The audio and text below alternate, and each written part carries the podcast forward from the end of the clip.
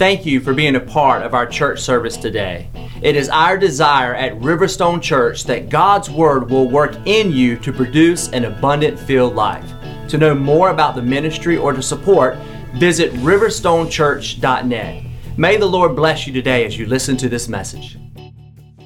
Acts chapter 11, verses 19, uh, and we'll go through verse 30.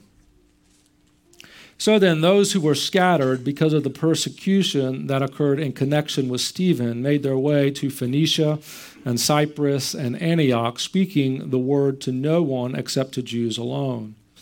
But there were some of them, men of Cyprus and Cyrene, who came to Antioch and began speaking to the Greeks also, preaching the Lord Jesus. And the hand of the Lord was with them, and a large number who believed turned to the Lord. The news about them reached the ears of the church at Jerusalem, and they sent Barnabas off to Antioch. Then, when he arrived and witnessed the grace of God, he rejoiced and began to encourage them all with resolute heart to remain true to the Lord. For he was a good man and full of the Holy Spirit and of faith, and considerable numbers were being brought to the Lord. And he left for Tarsus to look for Saul, and when he had found him, he brought him to Antioch, and for an entire year they met with the church and taught considerable numbers. And the disciples were first called Christians in Antioch. Now, at this time, some prophets came down from Jerusalem to Antioch. One of them, named Agabus, stood up and began to indicate by the Spirit that there would certainly be a great famine all over the world, and this took place in the reign of Claudius. And in the proportion that any of the disciples had means, each of them determined to send a contribution for the relief of the brethren living in Judea. And this they did, sending it in charge of Barnabas and Saul to the elders. Heavenly Father, we thank you for your word. We thank you for the grace which you have shown to us. We thank you, Lord, for the gifts and offices that we see at work in the kingdom. And Lord, we pray that you would continue to teach us and show us the uh, proper uh, employment of the gifts and offices, even in this local church. God, give us wisdom as we look to your word. God, we desire to be one unified body led by the Holy Spirit. And God, I pray that you would help us to remain focused upon the building of your kingdom not simply the growth of a local church or the, the, the furtherance of the gospel in one community, Lord, but help us to be concerned about the kingdom at large. And as we invest in the kingdom, you will work and bless us individually and this local church as well. We thank you, God, for your grace today. Help me, Lord, to share your word, uh, to not get off in the weeds, to stay focused in the flow of the Holy Spirit. We thank you for it. In the name of Jesus, I pray. Amen. Amen. You may be seated. Last week, uh, we saw how uh, Peter uh, had uh, reported back to Jerusalem what had gone on in Caesarea at Cornelius's house. Now, again, if this is your first time joining us in this series, uh, I'd encourage you to read up to where we are in uh, the book of Acts. And uh, over the last few weeks, we've seen how uh, God is working, God is pouring out His Spirit in various contexts, in various groups of people, and he's moving from primarily the gospel going forward with Jewish people to the gospel moving into uh, Gentile people as well, and the Gentiles taking hold of the gospel. And we saw that happen at Cornelius's house, and Peter had uh, been in Caesarea, come back to uh, Jerusalem, was sharing with the uh, leaders in the Jerusalem church about what was happening up in Caesarea and how the Gentiles Gentiles had received uh, the gospel and received the Holy Spirit, just as the apostles had there on the day of Pentecost. And those who heard Peter, they glorified God and uh, they were rejoicing that the gospel was going to other people. And as we get to the text this morning, what we realize is that uh, Stephen's martyrdom, that happened uh, several chapters ago in the book of Acts is still continuing uh, to produce fruit for the kingdom. We see that evangelists are moving out of Jerusalem, which was kind of the central hub of where all of the activity of the church was taking place. It was happening there in Jerusalem, and they are uh, kind of following a track outside of Jerusalem in accordance to the commands of the Lord, taking the gospel from Jerusalem into Judea, into Samaria, and into the uttermost parts of the world. Uh, I want to just give a very, very brief, simple uh, geography lesson so you can kind of uh, sort of have an understanding of how things are uh, moving. If you were to look at a map today, you would kind of see the, the Mediterranean Sea and, and Israel there at the end of the Mediterranean Sea. And as you have Israel, you have uh, Lebanon, Syria, and then Turkey that is kind of to the north of the Mediterranean. So Israel, Lebanon, Syria, and uh, Turkey. And so these places, we kind of want to start seeing how the gospel is impacting these places even in the first century. So that's kind of the path. The gospel's taking a northern, a northern route and moving its way uh, over into Europe. So you're climbing up north of Israel, moving up into Lebanon, Syria, over into Turkey, and it's kind of pushing its way through. And it is being, the, the pathway is being forged by those who are called to be evangelists. And so as we read in the text, the gospel is moving up into Phoenicia, which is north of Israel, over into Cyprus, which is an island kind of in that northern region just below uh, Turkey, and into Antioch, which is as well onto that northern region where uh, Syria and Lebanon are today. Antioch was a city that was on a major river about 20 miles off the Mediterranean coast. And the reason why I'm sharing this with you is because it was an important sort of trade route, a connecting point from what was happening in Europe, coming through Turkey, down, coming over, coming up. Antioch was kind of there at a very important place uh, a trade route. It was also a, a pagan city. So you have this city that is a, a connecting point up from Egypt, from Asia Minor, from Greece, Italy, Mesopotamia. All of these people are kind of converging in one location. It's a natural trade route. It's near the coast, it's near a major river, and so it's a place where people are coming and going. What better place for the gospel to take root? You're meeting people from all over the world. You're seeing people from all over the world. These are evangelists are interacting with people from all over the world. And when that person takes hold, they then go back and take it back to their homeland. This is the means that in the first century, the gospel was taking root among the people. Antioch was a city that was uh, steeped in paganism, yet there was a fairly significant Jewish population there. And when those who came from Jerusalem, headed up to Antioch. They began preaching to the Jews, but also began preaching to the Greeks as well. So, again, looking at the scriptures, looking at the text, what you see in the church is not a stationary people staying in one hub, hanging out in one place, but you see a church that is moving, moving, moving, and the borders or the cutting edge of the gospel is continually being pushed out farther and farther and farther. And they set a hub in Jerusalem of going out. Now Antioch is being moved, and this is a major city, and it's becoming a hub, and now we're sending out. And a few things we want to note is that they're hitting, hit, heading, H E A D I N G, not H I T T I N G, heading to these major city centers. There's a reason.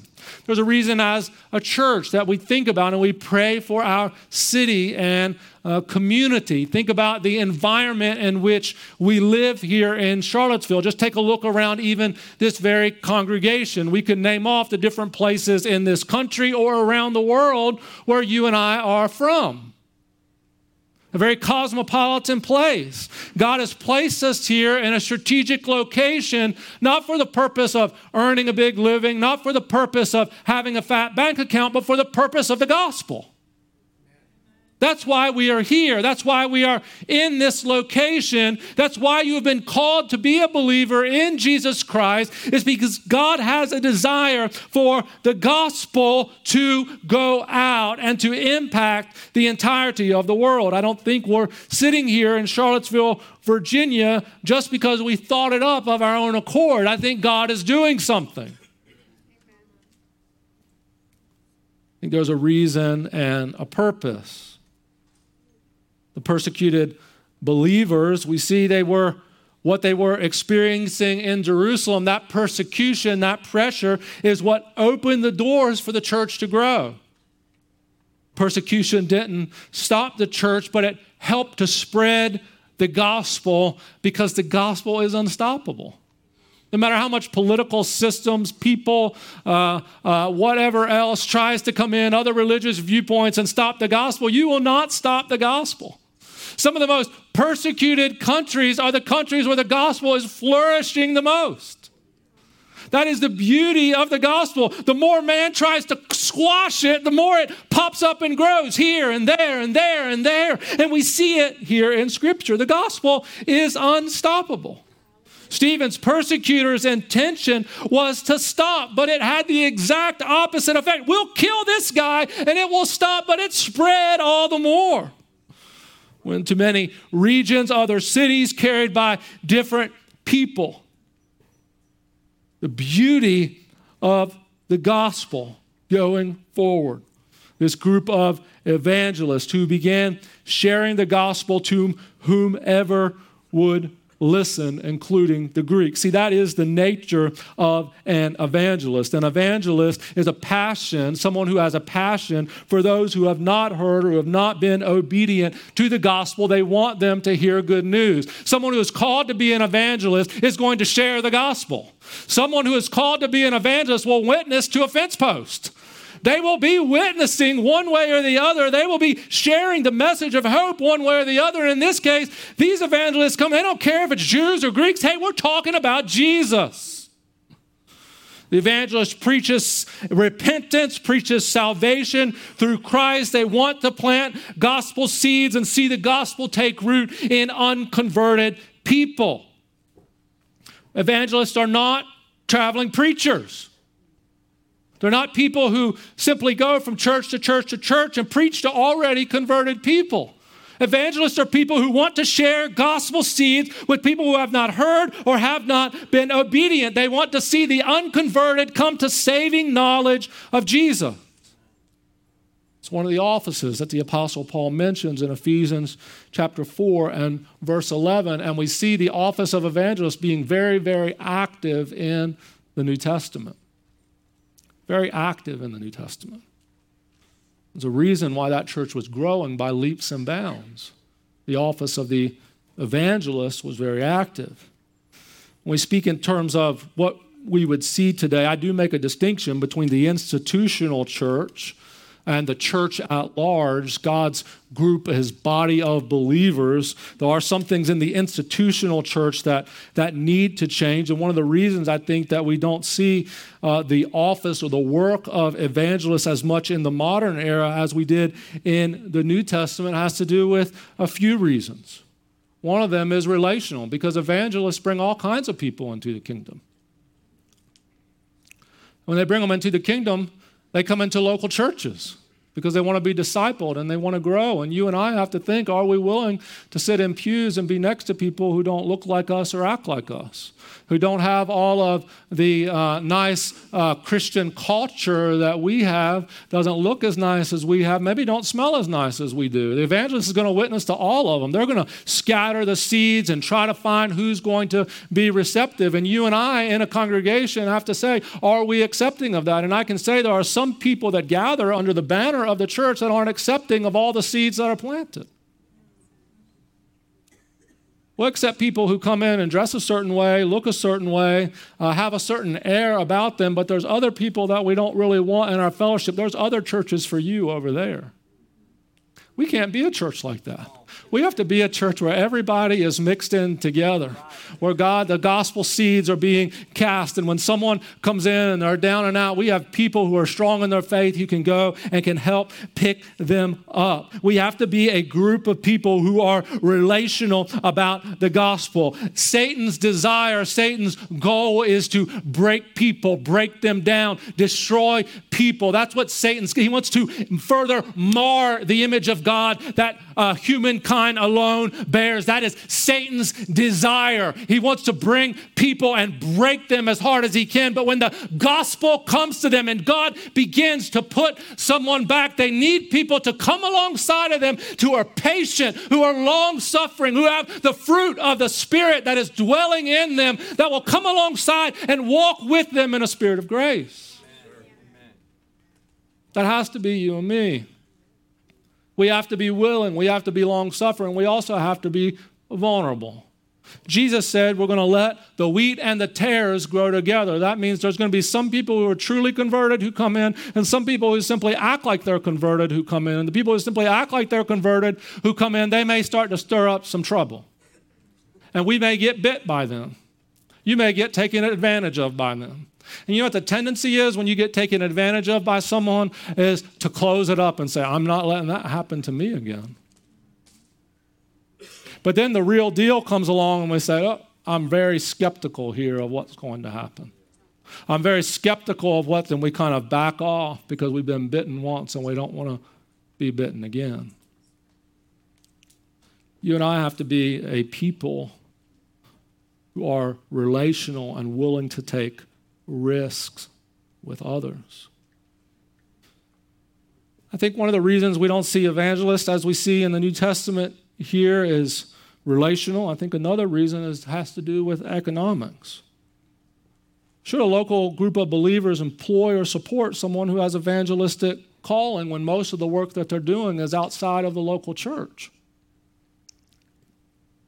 Should a local church invest in the calling of someone to help them meet the needs of themselves and their family when much of the work they're doing might be out there and may not benefit warm bodies in here? See, we have to think broader than just our own organization. And I think God will continue to bless and continue to move as long as we have a kingdom mindset. I believe that. Yes, we want to grow this fellowship. We want to see God bring people in and bless people and help them grow in discipleship. But we also have to realize that we must be a kingdom people first. We must be a people who are about the work of Jesus in the world first. And sometimes we're going to make investments and it will not benefit one seat in the pew here, one warm body in the pew here.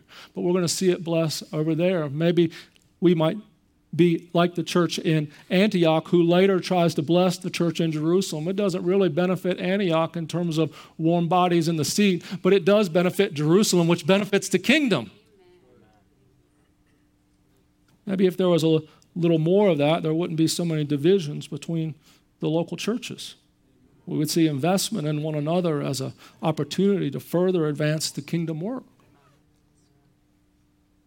Must be willing to work with people, willing to invest in the kingdom. Must be willing to help evangelists begin to share the message, be out, preaching, sharing the message to those who have not heard. The gospel is unstoppable. It is moving. It will touch the ears of those who have not heard. Jesus, by the power of the Holy Spirit, will raise up evangelists to preach the message. And you and I have to decide and have to, have to understand are we going to be on that train or are we going to jump off and try to do our own thing? I want to be on that train. I want to be in the middle of it. I want to see what God is doing. I want to see the gospel being preached. I want to see people grabbing a hold of it. I want to see people who were once in darkness and in sin come to the beautiful light of the Lord Jesus Christ. I want to see people stand forward and say, I will be baptized in obedience to the commands of Christ. I want to see us pray for people and see them receive the power of the Holy Spirit. But we must be on mission and we must be ready to receive them. Evangelists must be empowered, but we must also realize that the gospel empowers all believers. In verses 22 through 26, the Jerusalem sends Barnabas up to the Antioch church to see what's happening. So, Jerusalem church kind of hears what's happening up in Antioch, and they want someone to go and inspect the work and sort of make sure that things are sort of running along as they ought to. And Barnabas goes up to Antioch to see what is happening. Now, you and I may have various views of the apostolic ministry, but Barnabas, in this capacity, was acting certainly in the general role of an apostle as one who was sent to be an ambassador for the kingdom. He saw the work, he rejoiced, he encouraged the people to remain faithful to Jesus. We see in this passage that the church grew. There were considerable numbers, the scripture says, that were brought to the Lord. And growth is normative for healthy churches. We ought to want and we ought to expect growth. We see it twice in this passage talking about how the church grew through the power of the Holy Spirit. But remember, this is kingdom churches. But with growth, as we talked about last week, growth brings change. Growth brings change. I won't talk about that too much. You can go back and get the message from last week to share a little more extensively there. But with the extensive growth of the church, Barnabas saw a need, and he goes and gets Saul, or Paul, as we also know him, from Tarsus. This was quite a distance for Barnabas to take. So at this point in the story, we're about 15 years or so from the resurrection of Jesus, about 13 years or so, probably from the Apostle Paul's conversion experience on the Damascus Road at about 47 AD. Barnabas goes over to Tarsus. He brings Paul back to Antioch, and Barnabas and Paul teach in the Antioch church for about a year. So the evangelists had laid the foundation, the apostles affirmed its validity, and now the gift of teaching are, uh, the gift of teaching is active and building upon the foundation. The various offices of the church working in concert with one another. Barnabas recognizes his gifting and that it's not enough. So he purposely goes and empowers others to live in their gifting as well. He's concerned about how others live out their calling. The Bible says he is a good man, he is full of the Holy Spirit, and he is full of faith. Because when you step into the gospel, the gospel empowers you to live out your calling.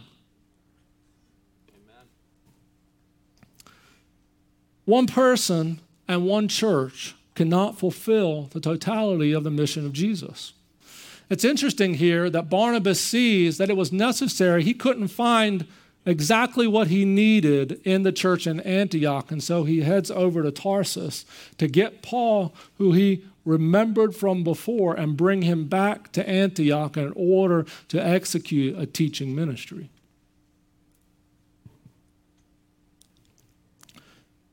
It was an immediacy that the people who had heard the message of Christ that they would be taught and built up by Barnabas and the apostle Paul.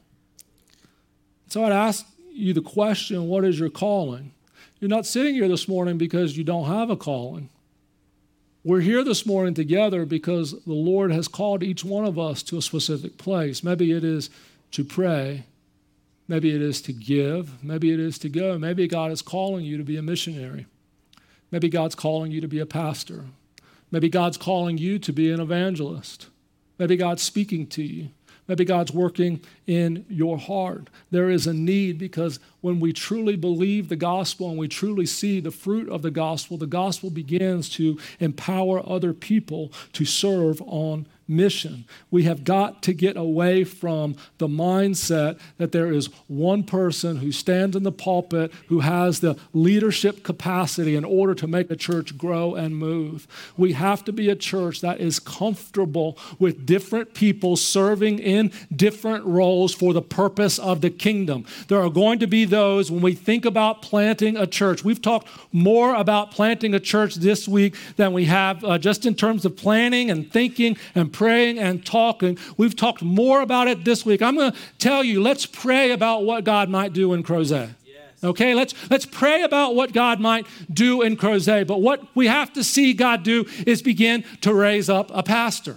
God to begin to raise up someone who can kind of begin to give some direction there. But we don't just need a pastor, we also need an evangelist, someone who's going to go out and begin to till that soil and begin to throw the seeds of the gospel and see people who will come to saving faith. We also need some teachers who will be part of that fellowship. We also need some people who are called to the ministry ministry of worship who are going to step in and be part of that fellowship. How quickly can we do it? Amen. What's God speaking to you? We have to be a church that is on mission. It's no doubt in my mind that God is speaking to people in this fellowship right now about what your calling and purpose is, what His plan for you is how you are to grow in Him. If we are people of the gospel, we must recognize that the gospel empowers us to live out our calling. We have to be a church that's willing to allow leaders to grow and learn in this fellowship. You've heard me say it before. We will not be a professional church. We cannot be a professional church where everything happens on cue where everything happens and we have the countdown in the back and it happens on cue. Oh, worship's gone one minute over. We're going to stop and move to the next thing. Preaching's gone one minute over. That's not happening. We're going to stop and move to the next thing. It's now this time, this time, this time. Churches have become so programmatic that it programs out a move of the Spirit. And what happens is, if you're not professional enough, if you don't say it just right, if you don't frame it in just the right way, then you can't be in the public uh, area of the church until you got it all together. Well, at some point, somebody has to be willing to step in and get their first try. Where's that going to be? Say, well, they might say something that's not right. Well, that's right. And you know what we do? We take them aside and we teach them a little more fully. And we say, hey, you know what? What you said was heresy. I don't think you meant to preach heresy. but let's look at the word of the Lord. Let's trust the word of the Lord and let's develop some skill. Let's develop some skill. And what we're also going to trust is that the people in the pew are strong enough to take the Bible and say, you know what, that's not quite right. But I'm going to, I'm going to pray for them and I'm going to let the Lord continue to work. See, it's not just, hey, we're just kind of recepti- receptacles back here, just kind of fill me up, fill me up. This is an active uh, situation in which you and I find ourselves. You have to be in the Word as well. You have to be engaged in the Word as well. Don't look to me. Don't trust me. Don't just say, oh, Robert said it, so it's so. You must also be in the Word. You must also know the Word. You must also pray for the discerning of the Holy Spirit. I'm only man. I may get off. How many men have we known that at the end of their life get off track? I pray that God helps me to not be one of those people, but you have a responsibility to not just be a receptacle, fill, fill, fill. Whatever he says, I'll take. He seems like a nice guy. I like him. Whatever he says, I'll do. then we find ourselves down in South America drinking Kool Aid.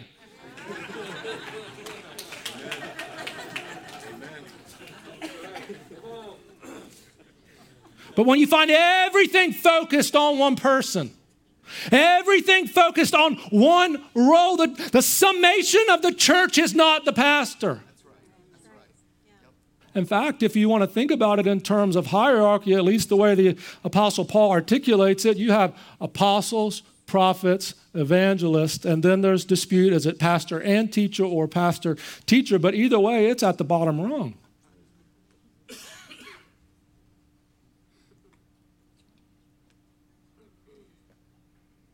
But who do we make as the primary leader in the local assembly? Or maybe I'll put it this way who draws the biggest paycheck?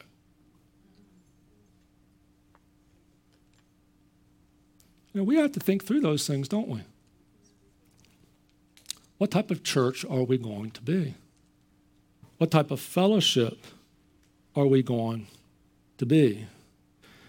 Because the gospel empowers all believers. We all must be on mission. Every one of us. Well, the Apostle Paul shared this with regards to uh, the body. Some members have more of an upfront position, some are more behind the scenes, but everyone is just as important. A church on mission empowers believers to fulfill their callings and to use their gifts. And as the church is empowering and sending, God supernaturally provides. Just in these very few verses of Scripture, look at the gifts that are present evangelist, apostle, teacher, pastor, prophet. In just a few verses, we see them all active and engaged.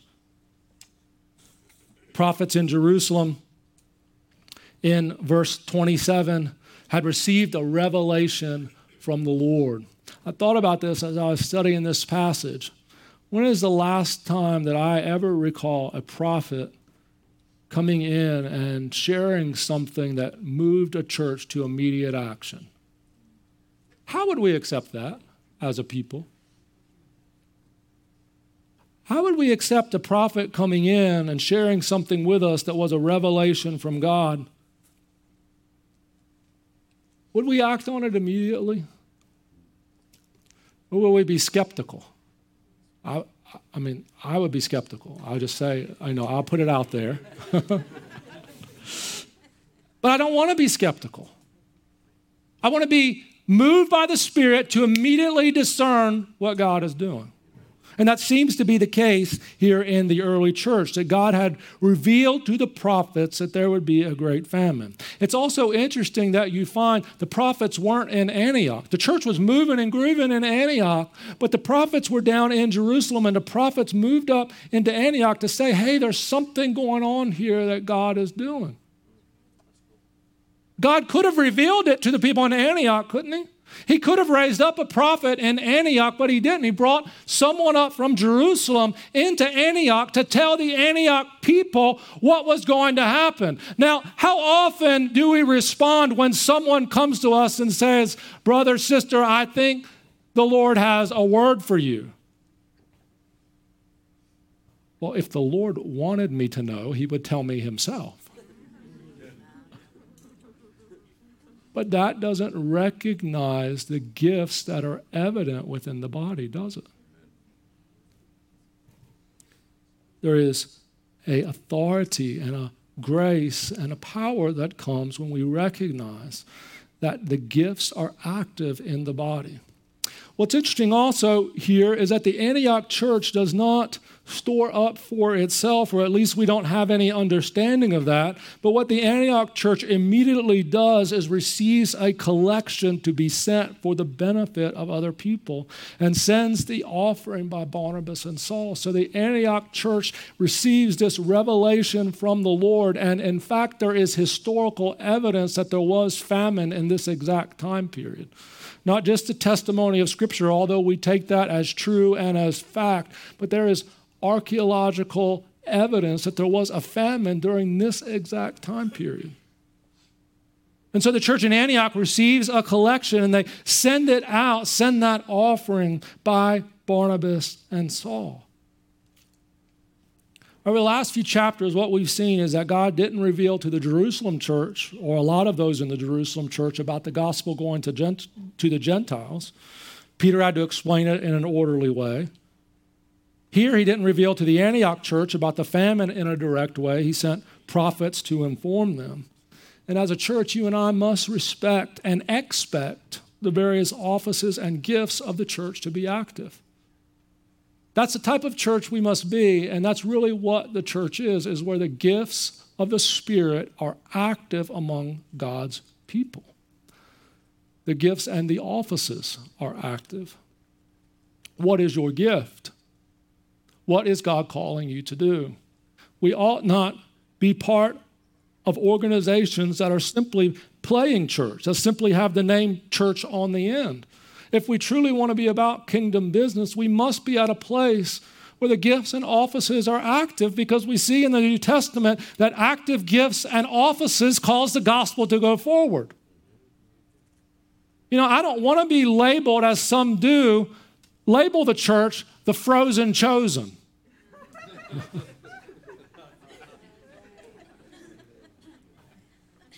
When I read through Acts, do you see a frozen chosen?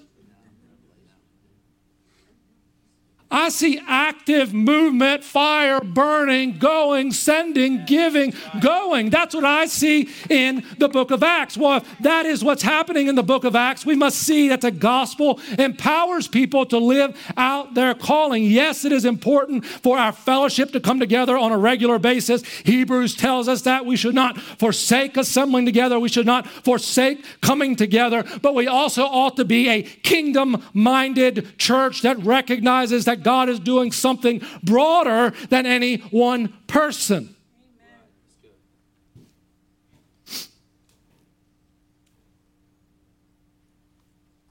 On a personal level, there are many in Christianity in general, in the church, that have real, deep difficulties, challenges.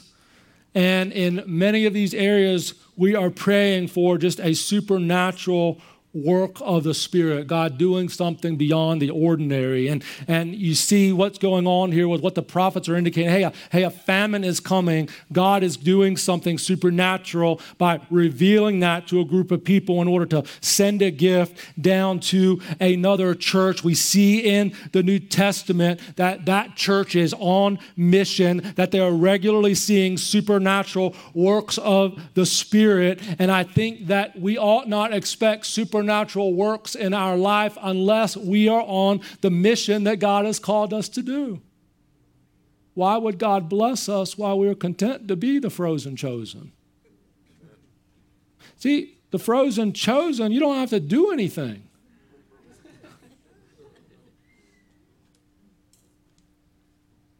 But when you're on mission with the Lord, there's going to be some rubs, there's going to be some challenges, there's going to be some difficulties. And sometimes when you're in that deep, dark place of life, one of the best things that you can do is get on God's mission.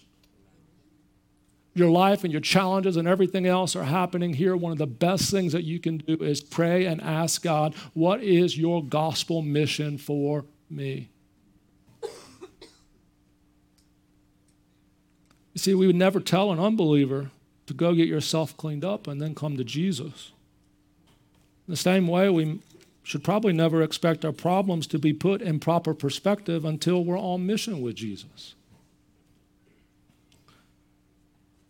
The gospel provides for the church when the church is active and on mission, and there is gospel provision for you as well when you are active and on mission.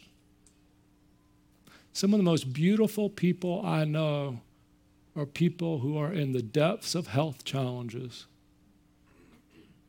You know, she probably wouldn't like me uh, mentioning her name, but a saint that I know is Sister Kathy Goebel.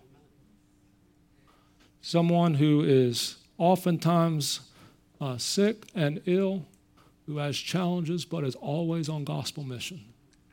I couldn't tell you the number of times my family has received cards from her or gifts, small gifts for the children that have been so meaningful when I know that she probably doesn't have enough to get her through the week. But in her sickness and in her pain is on mission for the gospel. On mission for the gospel. So, when we think about this and we think about our life, your life, my life, I want us to think about the opportunity that's right before us. Last week we talked about the natural intersecting with the supernatural and that telling us something about what God is doing. The natural thing is coming upon us. This week we're going to pray, we're going to call, we're going to go. Next Sunday, we will be on mission together. And this is an opportunity for you and me to be active in our giftings. The gospel's moving.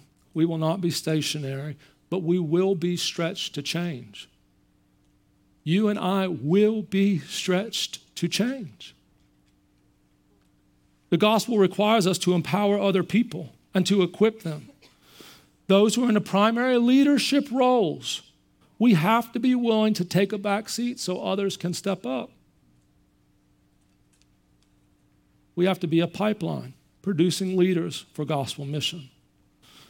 As we're on mission in our callings, God will provide for you and me in amazing ways. And we've already seen that take place here in this church. And I'm going to ask you to pray.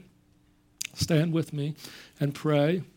And uh, I want to invite as many as who are comfortable and can to just find a place of prayer here at the altar or maybe at your seat. And I'd like us to take just a few more moments.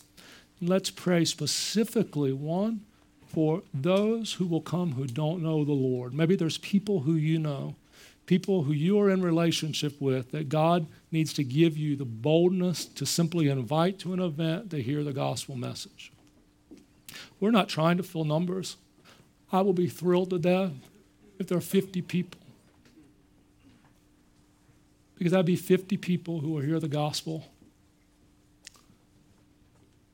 But what we're also doing is we're asking God for as many as we can, as many as will come, as many as will come to hear the gospel message, not so we can say, rah, rah, look at us, but so we can say, look to Jesus, look to Jesus, look to Jesus, be empowered by his spirit. Now you go out and be on mission. So I'm going to invite you to pray and to seek the Lord first for those who you know in your sphere that don't know Jesus. Secondly, what is your role? What is your role? You're here this morning, you heard the message. God has a role for you, God has a purpose for you.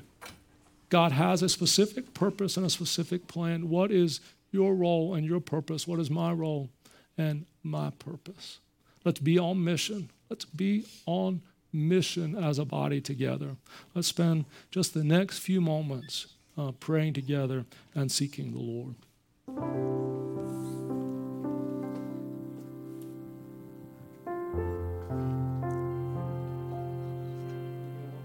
Your seat, and that will be fine. Again, if you find a place here in the altar you want to pray, please do so. But let's together for just the next couple of minutes spend some time interceding and praying that God would do a work for His own glory. The people would come to Jesus, the Spirit would do the work. Jesus would be exalted, His glory would fill the earth. Broken people will be mended by the Holy Spirit.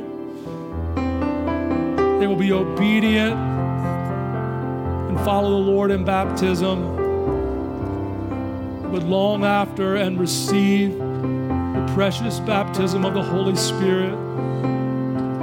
They'll be sent on mission.